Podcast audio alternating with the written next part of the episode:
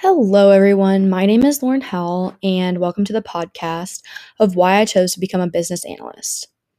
In this episode, I'm going to be talking to you guys on why I decided to become a business analyst and why I think business is an important part in my life. So I hope you enjoy this podcast. I am a freshman business major here at the University of Arkansas. And I chose this major because I have interest in working for a large corporation with business dealings.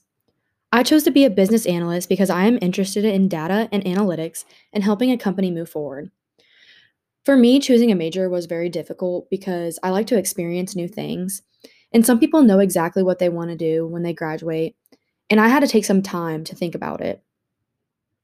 But I have always loved looking back at the past and seeing areas that can be improved in some way in any area of my life.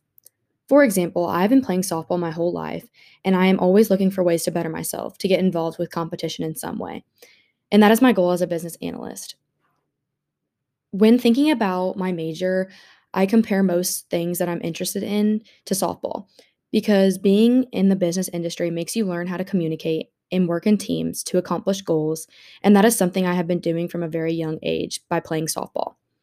I'm always looking for ways to improve, whether that is in softball or school. I often go back and watch film from my softball games to see what improvements I can make for the future and to better myself in general. Business is very similar because there are always ways you can improve in the business industry. My dad is a business owner in my hometown in Jefferson City, Missouri, and I have worked for him in the past. So, as I was working for him, I'm always learning new strategies about business.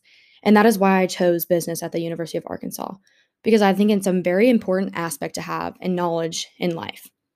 Ideally, I aspire to help businesses achieve their goals in the most efficient way possible and use the skills I have acquired as a business major to apply them in my career as a business analyst in the future.